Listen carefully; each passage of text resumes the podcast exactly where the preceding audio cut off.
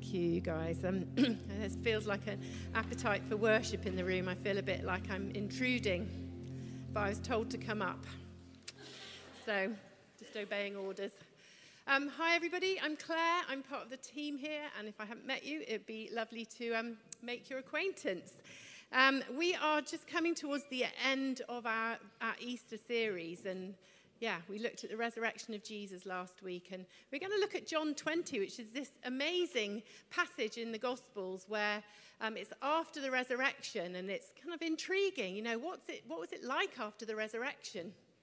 And in fact, before we go there, what do you think about the resurrection of Jesus Christ? I mean, for 2,000 years, Christians have talked about the resurrection of Jesus. What do you see it as? What happened? You know, what do you believe happened? Do you believe Jesus rose from the dead physically? Spiritually?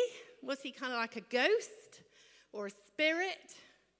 Um, you know, what do you think he was? Because it's not totally clear, is it? And do you feel like you understand it? Do you get it? The resurrection body of Jesus. I mean, you know, uh, he could eat fish, he could walk through walls, but he was solid. And, you know, there's this sort of intriguing interplay in the Gospels around, you know, what was Jesus, uh, what was actually going on there. So I'm, I want to ask you what you think happened. And do you, do you believe Jesus rose from the dead physically? So I've been um, walking a bit of a journey with a, a, friend of mine who became a Christian about a year ago, or just over a year ago, or decided to be a follower of Jesus. And she kind of tentatively started the path, and we've been meeting up during the year, and so have other people. And she's been on this amazing journey. And she is really, in her journey, she's really transformed. She has experienced peace and um, a sense of the power of God at work in her life. She's seen a few miracles happen, and they've kind of convinced her that it's all real. And uh, this is from coming from a place of absolutely no experience whatsoever of faith or, um, or knowing God at all. Um, but as she was coming up to Easter, about three or four weeks ago, she was doing a little Bible study with some friends, and they were reading the story of the gospel as Jesus came towards the end of his life and then went to the cross and then the resurrection. And, and um, she wrote to me after having read about the resurrection, and she just said, what is going on? I cannot believe that you all think Jesus rose from the dead physically. I had no idea that you all thought that. And I've been going along with this illogical story for so long, all this year, and it has completely thrown me. You believe he rose from the dead physically. What? And she kept, we had a little email interchange, and I know she was talking to her other friends as well. And after a few days, she just said, You know what? I've relied on logic all my life. It's got me through some really hard times, and I've just about got here. And yes, I've known peace and all this sort of thing, but this is so illogical. I think it's the end of the road for me. And, um, you know, it's just a bit of a stark email. And I just met up with her, and I just felt to say, just wait. wait. Easter's coming. Just see, just see what happens. You don't have to try and do anything. You don't have to try and sort of drum up faith to believe in something you don't believe in. Just, just wait and see what happens. And, um, and so she did. And um, I'll tell you the, the next of little bit in the story in, in a minute. But we, we come into John 20, where the disciples have seen the resurrection of Jesus. They've seen him a few times, they've kind of had these um, interactions with him. Um, but on this occasion, this is a week later, they're um, in a locked room because they're afraid. And they're, they, don't, they don't know what they're waiting for, actually. they're just there and they're afraid and they're locked away. And it, I think despite the resurrection of Jesus, it may well have felt like the end of the road still. Because there's something, you know, Jesus had appeared to them, but you can, this palpable fear in the little group of the disciples um, as they wait for they know not what. And, um, and that's where we enter the story today. So we're going to read that now. On the evening of that first day of the week, when the disciples were together with the doors locked for fear of the Jew, Jewish leaders, Jesus came and stood among them and said, Peace be with you. And after he said this, he showed them, him, showed them his hands and side. The disciples were overjoyed when they saw the Lord. Again, Jesus said, Peace be with you. As the Father has sent me, I am sending you. And with that, he breathed on them and said, Receive the Holy Spirit. If you forgive anyone's sins, their sins are forgiven. If you do not forgive them, they are not forgiven. Now, Thomas, one of the twelve, was not with the disciples when Jesus came. So the disciples told him, We have seen the Lord. But he said to them, Unless I see the nail marks in his hands and put my finger where the nails were and put my hand into his side, I will not believe. And a week later, the disciples were in the house again, and Thomas was with them, though the doors were locked. Jesus came and stood among them and said, Peace be with you. Then he said to Thomas, Put your finger here, see my hands. Reach out your hand and put it into my side. Stop doubting and believe. Thomas said to him, My Lord and my God. And then Jesus told him, Because you've seen, you believe. Blessed are those who have not seen and yet believe. Jesus performed many other signs in the presence of his disciples, which are not recorded in this book, but these are written so that you may believe that Jesus is the Messiah, the Son of God, and that by believing you may have life in his name. It's a brilliant passage, and it is so brilliantly described. And I don't know if you can go there in your imagination, but um, you know, this moment where everyone's huddled around for fear, not knowing what happens, and then suddenly Jesus is there. So the resurrected Jesus is in the room. So he's come into the room, although the doors were locked. It seems to imply that he just suddenly is there. He's got through the door. He's got through the wall. He's just present there in his resurrection body. And yet, he's got enough physicality for them to say, touch, for him to say, touch me. You know, feel these wounds in my hands and my side and stop doubting and believe. And there's this kind of sense in which Jesus is trying to communicate something to these early disciples. You know, you've got to get used to a new reality now. You know, this reality of me, the physical resurrected Jesus, you know, you can touch me, I can eat. but also I can do, I, there's a supernatural, spiritual quality. This is, this is the future as well. This is not just in the present, there's something future about this. And actually, what we see in this passage is that Jesus gives the disciples, before the church has really got going, before the coming of the Holy Spirit at Pentecost, before things start to really heat up, he gives them something that are three things that are just absolutely foundational, and they are for you and for me as well. He gives them peace and purpose and power. So we're just going to look at these three things. Let's look at peace. The first thing that Jesus says is, Peace be with you. Because peace is first. Now, many of us have tried to make peace with God, and we have wondered how to do that. And maybe you're on a bit of a spiritual journey here and you're kind of wondering, Am I at peace with God? How do I make peace with God? And that's something that's playing on your mind. Maybe you've been on the journey a long time, but you're aware that in yourself you struggle with that. You're not really quite sure if you are at peace with God. And I would say that from the experience of meeting up with people for a long, long time 30 years or so I'd say that's a, a bit of a fundamental issue that kind of dogs Christians a little bit, with, that we struggle. Am I fully at peace? How do I find this peace and how do I hold on to it? Uh, but peace is absolutely crucial and fundamental to your walk with God. And it's the first of the first of the first things. And it comes before your purpose and it comes before being given the power of God. And many people look in their purpose to find peace and they feel like if I just knew what God was going to wanting me to do, then I know I'd kind of feel better about my life. And Jesus is effectively saying, no, nothing has to change. Peace is the first thing. I have it, and I'm giving it to you. And have you learned to receive the peace of God? Second thing is the locked doors. We lock ourselves in in our lives when we failed, when we're full of shame, when we're full of fear, when we don't know what to do, we get locked in. And it's such a human trait, and you and I do it all the time. Little subtle ways, big ways. We find ourselves behind locked doors, particularly when we've failed. And these guys had failed badly. They'd really abandoned Jesus, let him down.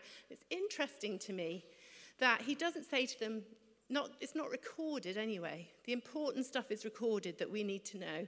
It's not recorded that Jesus says, Look, I know you failed by the way, but I forgive you. Now you receive my peace. He actually just says here, I give you my peace. If you forgive anyone their sins, they're forgiven. There's something really crucial about that because we often feel like our peace comes when we craft it by the way that we approach God, the whether we're good enough at doing our prayers or saying the right kind of sorries, confessing our sins in the right sort of way. But actually, no, peace is crafted by God Himself and given as a gift to you. And Jesus comes into the room, the resurrected Jesus, right in the middle of failure and shame, and breathes on them and says, Peace. There's nowhere Jesus can't come to. Now, if you're carrying this idea in your head that there's an area of your life which is um, so locked away from God, he cannot get there, and you're going to have to sort it out in order to really have a good relationship with God, it's just not true. Jesus can come anywhere. And some people need to hear that today, I think.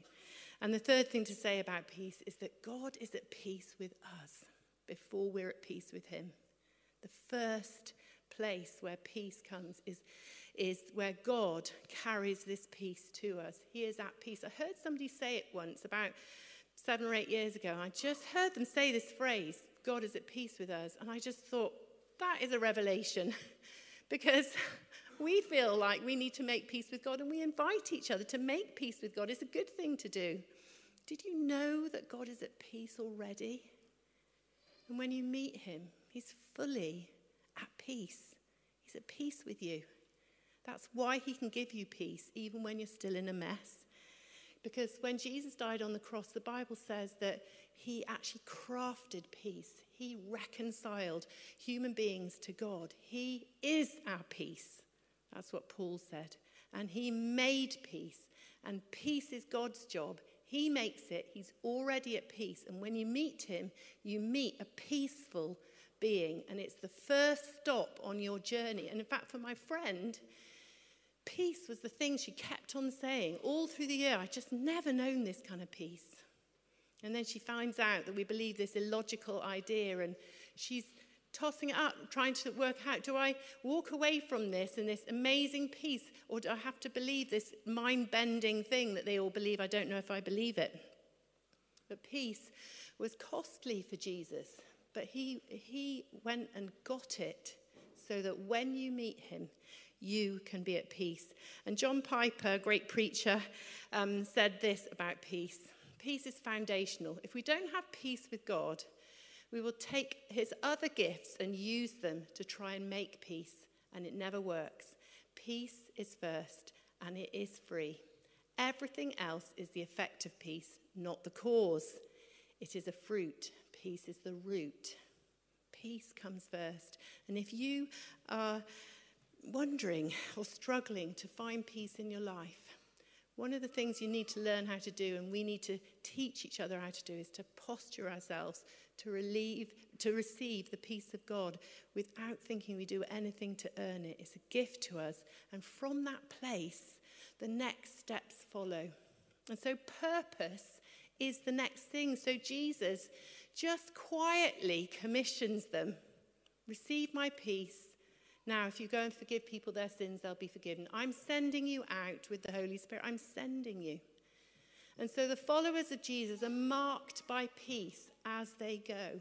And that is the idea that wherever you go, you are the presence of Jesus. You are his peace. You are his power, his forgiveness, his joy, his light-heartedness. Out wherever you go, you carry the presence of Jesus. So it was brilliant to hear from Joy and Rebecca. Both of them are the presence of Jesus. Where they went, you know, Mel, within minutes really of arriving on that Ukraine border, was dressing a, a pressure sore. She's a nurse. Is that her purpose? No, that's some of the tools of her trade. But she is a peace filled, carrying presence of Jesus. And she was able to use some of the things that she was doing for her job or had, had been doing for her job, but really she was carrying the peace of Jesus. And the team carried the peace of Jesus to, into a place of trauma. And that, that same little family on Good Friday, another one of our team, Marcus, they had moved, I think, up to uh, Warsaw by then, but they, they sat with that family and they worshipped Jesus together and sung together on Good Friday because we carry the presence of Jesus wherever we go. And Rebecca carries the presence of Jesus when she goes into a place that is not filled with the presence of Jesus. The media industry is a place of conflict, and yeah, it's, it's a it's a place of struggle where truth is really a battleground in the place of the media. But we need people, don't we, who know that their real purpose is not their job, but to carry Jesus and be truth and witnesses to the light of Jesus, to bring the kingdom of God on the earth. So, do you know why you're here? Your purpose comes from a deep place within you. And it is more to do with your sense of being called by God to be a witness to the resurrection power of Jesus in this time frame in this earth. Not when you die, not when we die, not just inviting people to heaven, but inviting people to partake of the kingdom of God here on this earth. And then finally, Jesus gives this gift of power. And at this point, it's kind of a promise of power. So in the Gospel of Luke, which parallels this, some of these same occasions, Jesus says, Wait, and, and you're going to be clothed with power from on high when the Holy Spirit comes. But on this occasion, Jesus says, I give you my Holy Spirit. And so we're given the power of God. And it kind of takes its place on the foundation of peace. And it's there to enact the purposes of God. It's not there to prop up egos or to make people feel like they found their calling when the power starts flowing. It's nothing to do with that. It points always to Jesus. But the power of God is something that's part of the commission of Jesus. And all his followers are called to move in power and to move in miracles, I think, and to move in the gift of healing. And if you're somebody who's not quite sure about those things, I just want to challenge you, encourage you to explore what it is to be called into the kingdom business of seeing people healed and set free. And that's why in this church we often do training courses and we invite you to things because we want to keep that thing that we cannot do in our own strength. I'm sure Rebecca is really good at her job, but she cannot do anything supernatural in her own strength and power. She can't convict someone of sin. She can't bring the wisdom of heaven unless the Spirit of God flows in her, unless the peace of God is at home in her heart, and unless she's called and she's, she's enacting his purposes. And, you know, uh, Mel was saying that she just kept on seeing his answers to prayer. I mean, the visa thing, it's hard to portray how hard that has been. And it is a miracle when those visas come through. You've all seen in the news how hard it is to get these visas through and how, what a long process it's been to have those processes. You know, there's something about being the presence of Jesus where you're calling on the power of God to do what humans cannot do. And that is the resurrection of Jesus. And it's so important that we understand that that power of Jesus comes because he is in our plane of existence. He is not just in the future, he is here in our material reality. I don't really understand Jesus' resurrection body, confession. Um, neither do you. Um, but one thing we do understand is that he is in this plane of existence and he wants to affect it through our bodies, through our minds, through our spirits as we tune in to the power of God that we have not got naturally in ourselves. So, my friend Roz, she said to me, I'm not going to church this week because it was too confusing and I can't cope with it. But I have um, got a prophecy clinic uh, uh, appointment. I'll, I suppose I'll keep it. So, our prophecy clinic is something that's been running here for years, over 10 years once a month on a Sunday afternoon, a small team of people invite you to come and get a, a, session in a prophecy clinic where you get 15 minutes and three or four people listen to God for you and tell you what they sense God is saying for you. And you're invited. You can find it on the website. If you look on the calendar, you can find a prophecy clinic and then you can look at how to book on it. So, anyway, she had this one booked in, and she, there my skeptical, unbelieving friend went. And she, um, she wrote to me an email the next day, and she, it just said two words mind blown. And what happened was when she went to the prophecy clinic, and God bless these um, men and women who've been just really honing this gift of prophecy. So the first woman said to her, I see you standing on the edge of Clevedon Lake. You're hovering on the edge. And the problem is, is that you're trying to walk on water and you feel like you're supposed to, and you haven't got enough faith to walk on water. And so you're just stuck. And God's saying to you, just get in, immerse yourself, don't strive, just enjoy yourself. Number two, women said, they hadn't communicated with each other beforehand. I saw you in a desert. You're walking in the desert, you're really thirsty, and you don't know where to get a drink. And God's just shown me you've got like a camel's hump on your back, and it's full of water, but you just haven't learned how to drink the drink that is within you. And then the third woman said, I see you in a cold place. You feel lonely, feel on the outside, you don't know what to do. And um, somebody comes to you and they put a big blanket around you and they give you a hot cup of tea and they say, just wait, rest, it's going to be okay. And um, she was, you know, my friend, she just said, my mind's blown because God's spoken to me about the things I'm thinking about through these people. And I don't know if I believe in the resurrection of Jesus, but I believe that I've been met in the place that I'm at by God.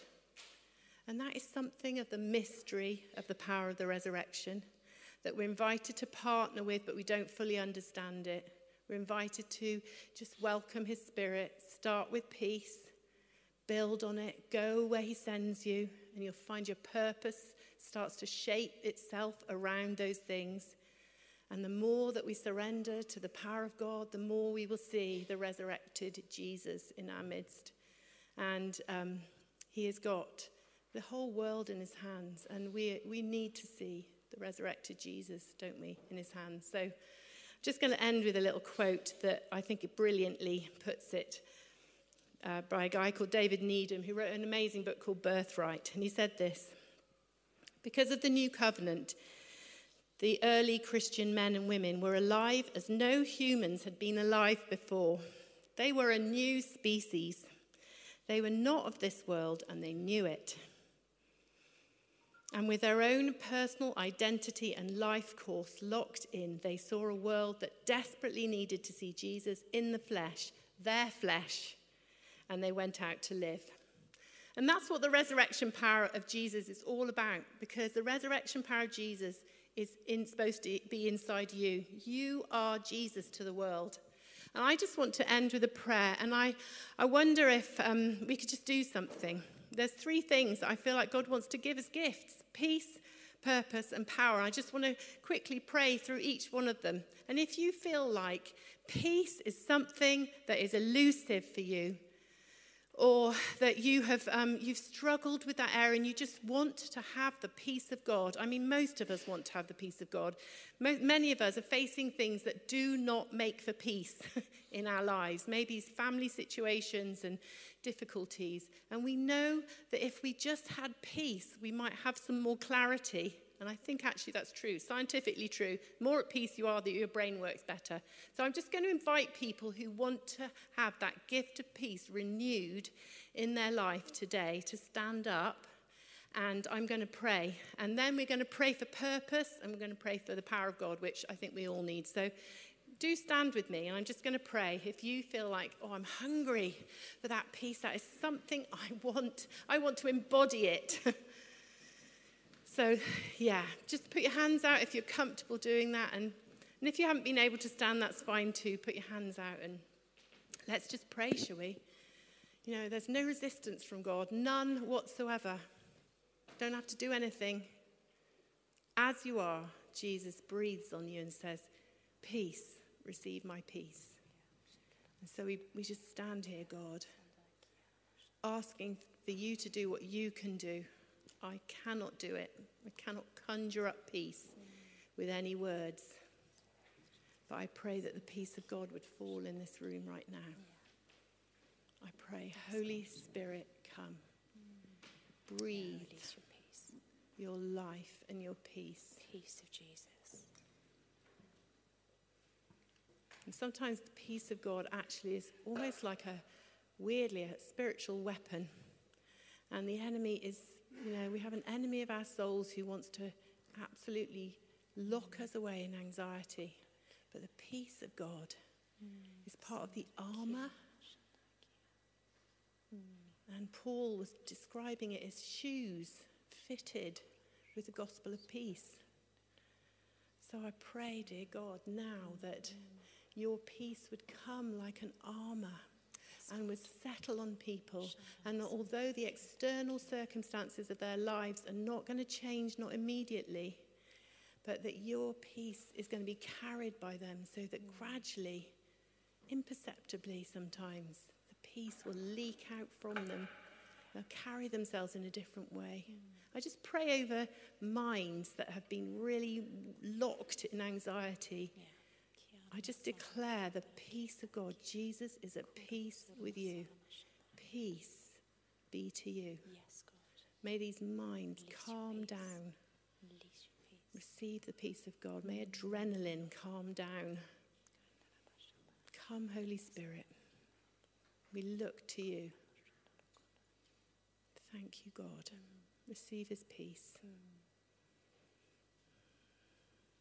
And if you stay standing if you want to, if you if you feel like actually I need to know my purpose. I need to build a purpose that is not just my job, then just join the people that are standing. And I'm going to pray that for you as well. I pray that, Lord Jesus, I thank you that we're called according to your purposes, the Bible says. We're called people.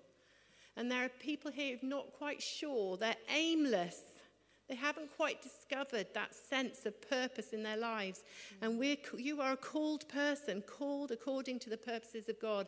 And I pray, Lord Jesus, that you would begin to show and reveal your purposes in every life. I pray for breakthrough, mm. where there are people who've been wandering around in circles, wondering how to know what I'm supposed to be doing. I pray for breakthrough this week. I pray, dear God, that you'd have some encounters with people that are in this room where they are they begin to see with some clarity the purposes that you have got for their lives. I feel like God's going to reveal that. Some people who have felt like they've invested in their work life and it's such a good thing to do, but you kind of need to know that there's a deeper crafting to your purpose. I pray that it be revealed to you. I pray for a release of um, prophetic gifting in this group, group of people. I pray that, that I call that gift to the forefront, actually, to be something that you use as you work and as you interact with people, so that the purposes of God are worked out through you as you prophesy. And sometimes it's going to be so subtle, people, like Rebecca was saying, aren't going to know you're prophesying. And we do pray, Jesus, for the power of your kingdom, your resurrected body, your kingdom on earth as it is in heaven. We pray, let your power come and just move immovable things, locked doors. We just prophesy the mm. unlocking of some locked mm. doors yes, in God. people's lives. Jesus. Let your power come to unlock mm. these doors and even just to move through the locked doors so they might remain locked, but you somehow are able to reach into unreachable places. and there's some people in the room, I think, who are called to reach unreachable people. And if you feel that's something that you know, you sense that's on you, then I just encourage you to come up and pray with the team at the front as the worship goes on. But I just feel like there are some people called to get beyond locked doors and to carry the power of God and the peace of God and the purposes of God into unreachable places. Mm.